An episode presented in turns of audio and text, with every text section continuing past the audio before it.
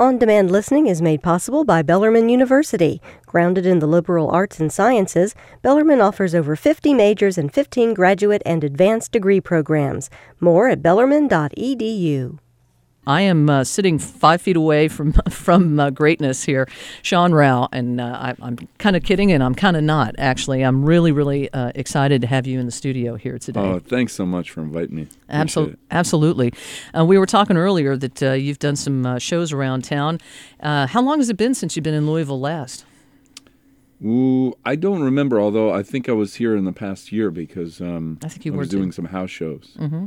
Right here. You know, I got to ask you about that. That's a, how did you, um, A, come up with the idea of doing house shows, and then how did, how did you find the places to play?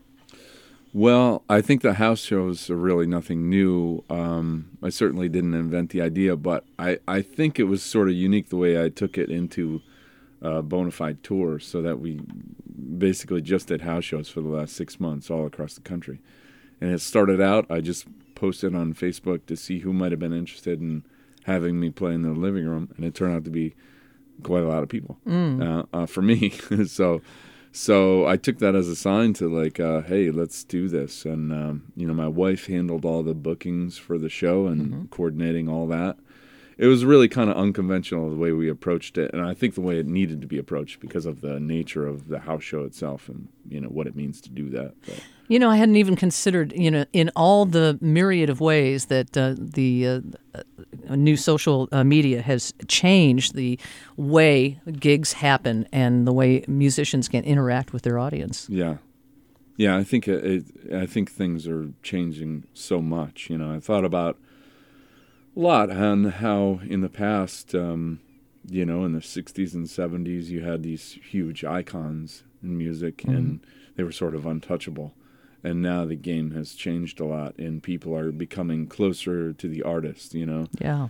And so there's sort of like a balance between keeping, you know, some things private and, and also giving away as much as you can, and not, not in the terms of music uh, necessarily, but in terms of like your connection with the audience is really important now oh, than yeah. it ever was.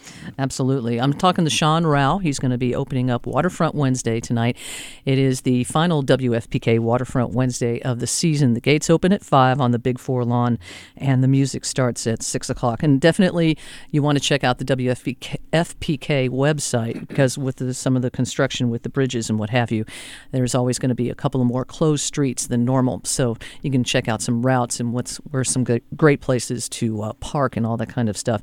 I'm planning on taking my bicycle down. That's always a nice way. You you avoid all the, the hassles with the trying to find a place to park and all that Good kind of idea. stuff. Um, and b- uh, before you uh, play this next song, I, I when you came in, you started doing something funny with a uh, writing utensil, and then you've got it in an interesting place on your guitar. Tell me what you're doing there. Yeah, it's it's a prepared guitar. It's um, basically I've I experimented with using a, um, a, a train ticket and a pen kind of fused together and um, woven in between the strings. And it, it, it kind of mutes the strings in a way that's desirable for me mm-hmm. because I like to get a more percussive sound. And it sounds great through an amp, too. But, uh, but um, uh, you know, just the notion of changing the sound organically really appeals to me. Mm. It's a lot cheaper, too. It cost me about one dollar fifty. Yeah, there you setup. Sean Rowe, his latest release is called Madman, and I uh, am going to guess that this is what we're going to hear from you. Um, well, the first song is actually, these are both using the prepared guitar. Okay. The first song is going to be The Game off the record. All right, now. This is The Game from Sean Rowe on ninety-one point nine F P K.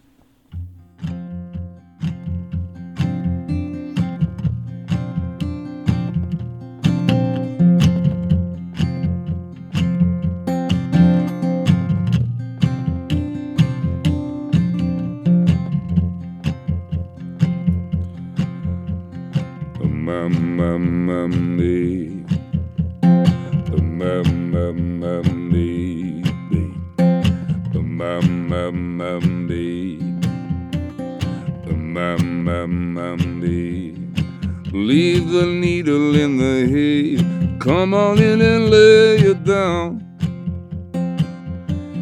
You wouldn't find it anyway. Come on in and lay you down. You can act against the party. You can come on in and lay you down.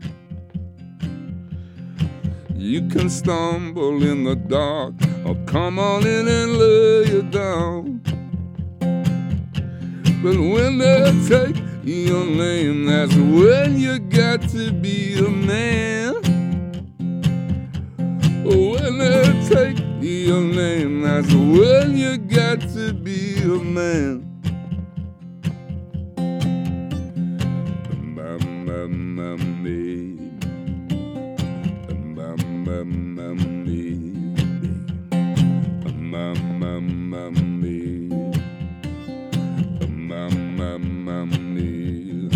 When a wall is not the way, come on in and lay you down. When you can't take another day, come on in and lay you down. When you see that greasy fingers find a crack, when you chop that devil's tail and they grow a bed, when a wall is not the way, come on in and lay you down. When you can't take another day, come on in and lay you down. Well, when they take your name, that's when you got to be a man. When they take your name, that's when you got to be a man.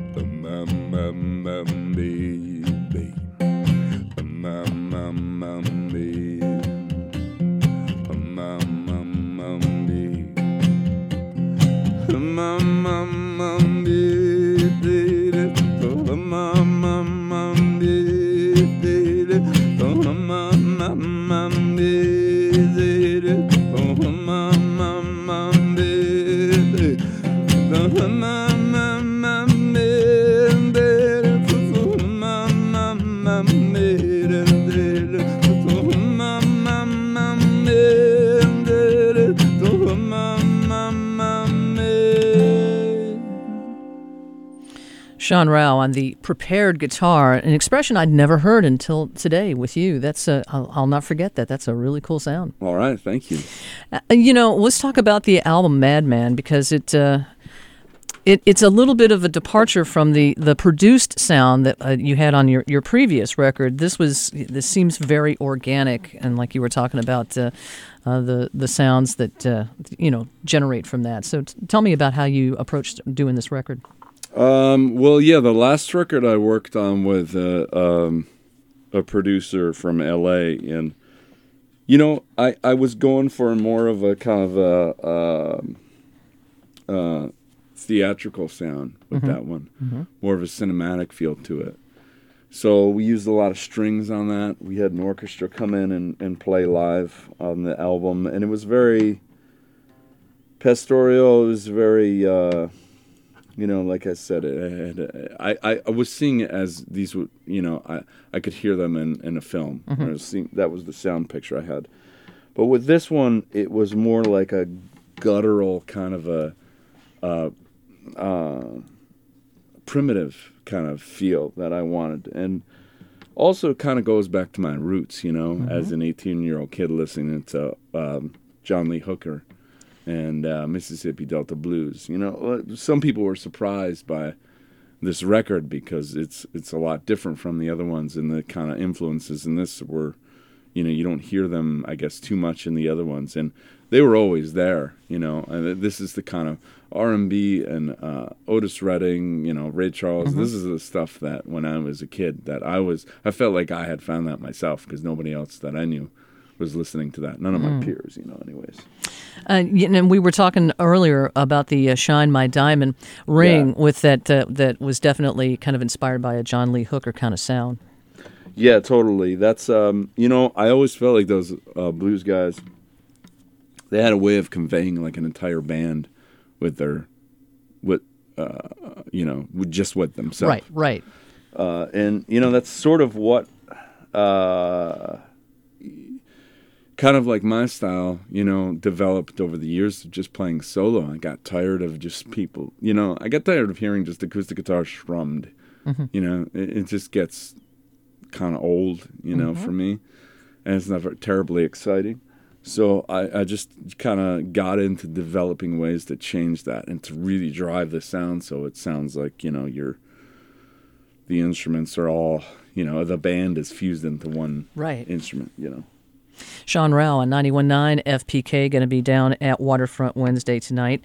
He's putting the uh, finishing touches on his prepared guitar, getting yeah. it prepared. Um, uh, I have to ask you, you, you know, you're famously known as being uh, very much a naturalist. Have you had a yeah. chance to get out in the woods lately? Well, I was looking at my schedule for this year, and then I realized, man, I'm going to miss a lot of, you know, it's a big trade-off, because mm-hmm. uh, this is what I do with the touring, and And I love it, but I also forage a lot. You know, I'm really into wild plants, and um, uh, kind of developed a a passion for it over the years. And the thing with it is, there's certain seasons and certain windows you got to be around for. You know, so I'm gonna miss, probably miss the uh, butternuts and the black walnuts this year, mm-hmm. and and maybe the acorns too, because I harvest those and process them into flour. But um, you know, it's a trade-off. Yeah, that's right. It's a new record, so you can't, you know, the squirrels are probably going to beat me out this year. Well, lucky for the squirrels, I suppose. Yeah. There you go.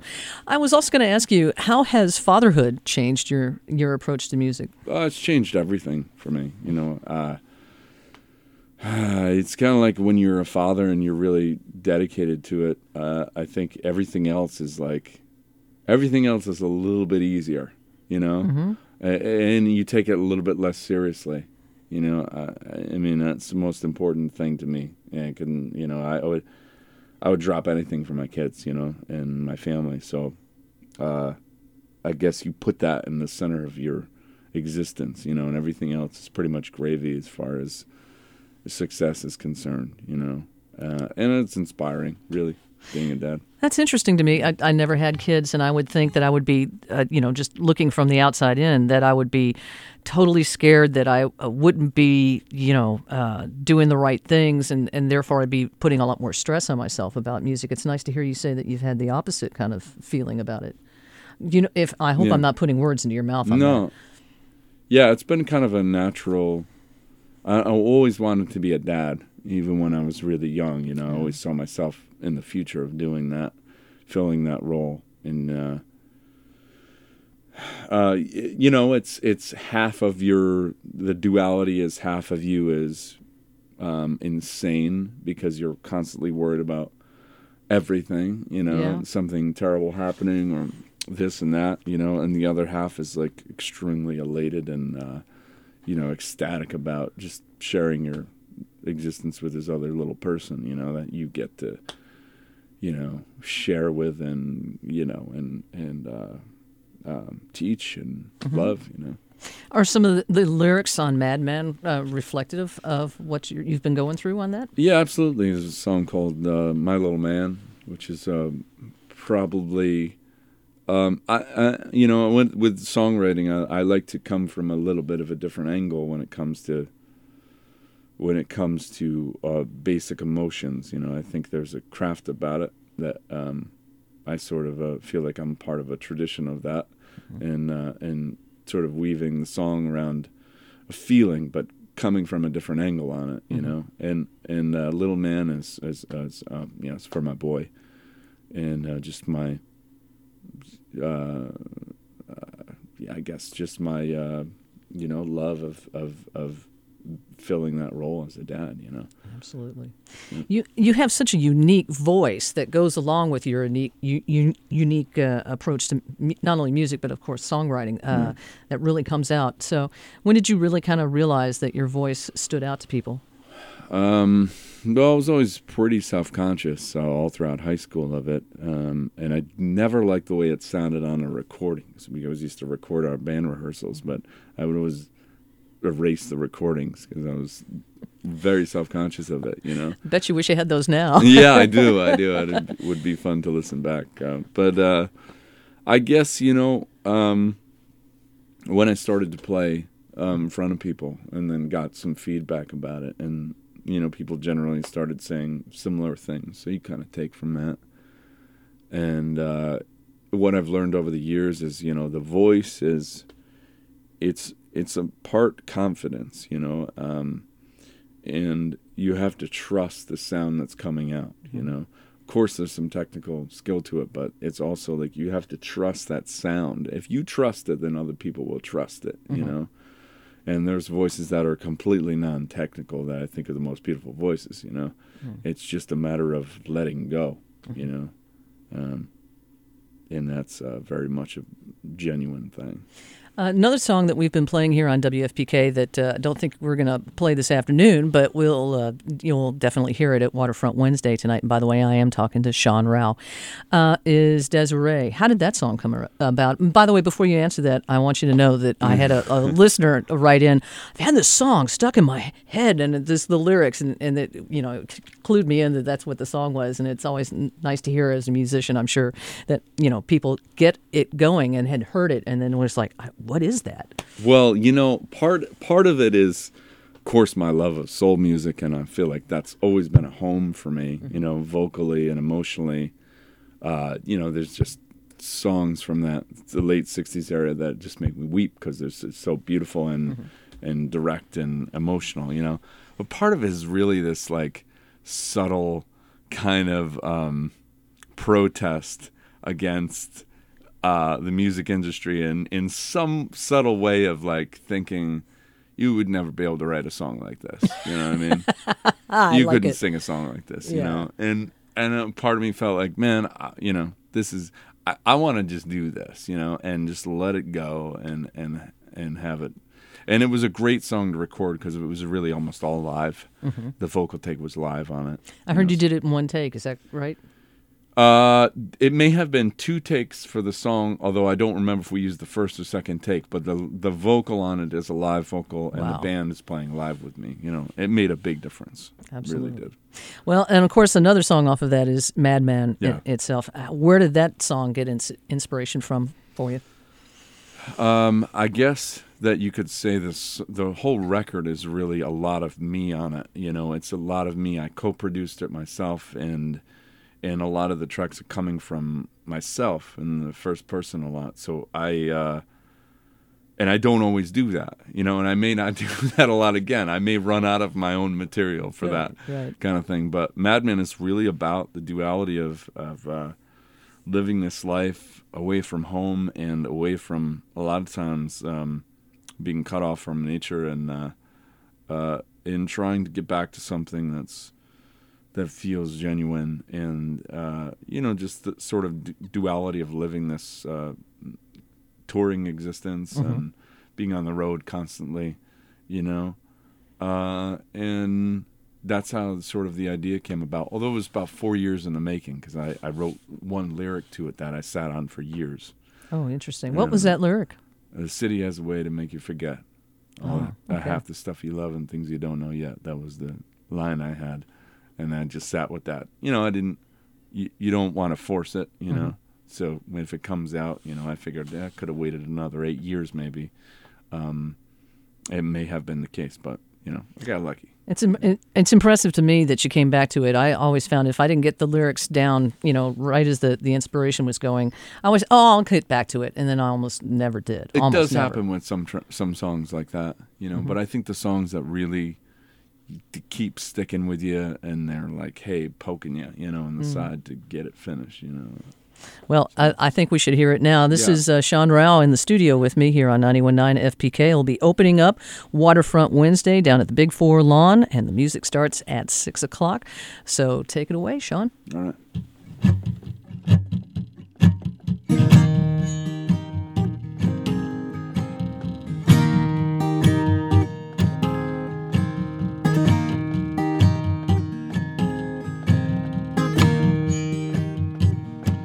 You can call me a madman, but I'm spoken for. Should I blame my profession, or should I bless the war?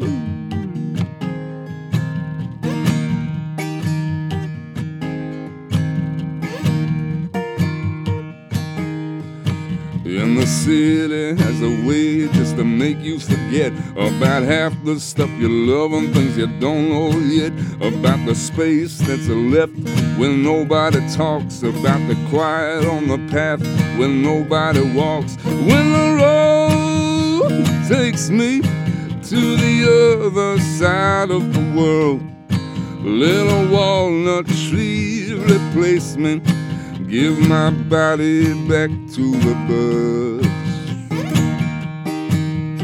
Whoa, whoa, whoa, whoa, whoa, whoa.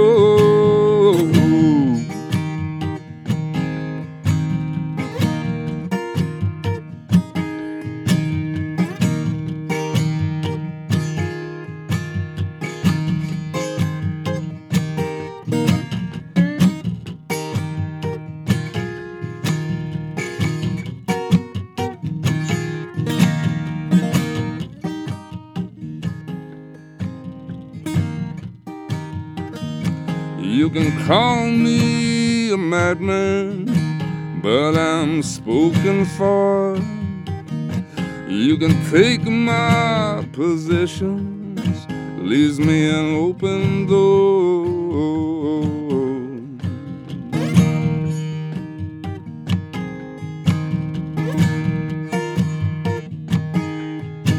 And the city has a way just to make you forget about half the stuff you love and things you don't know yet, about the space that's left when nobody talks, about the quiet on the path when nobody walks.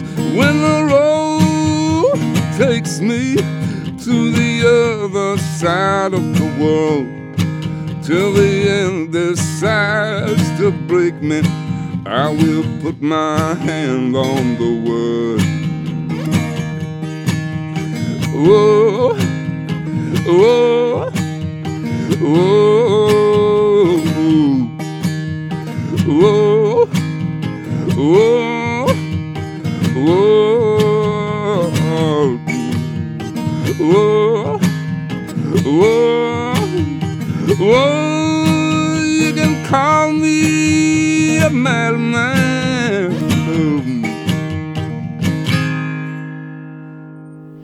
Madman from Sean Rowe here on ninety-one point nine F P K Radio Louisville. And while you were performing, I happened to check our uh, our uh, uh, Uh, email, and somebody said, we really want to hear Desiree, uh, Desiree. So I'm going to have right. to play that for for them.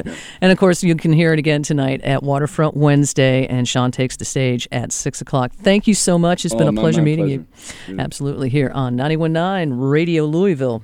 On-demand listening is made possible by Bellarmine University. Grounded in the liberal arts and sciences, Bellarmine offers over fifty majors and fifteen graduate and advanced degree programs. More at bellarmine dot e d u.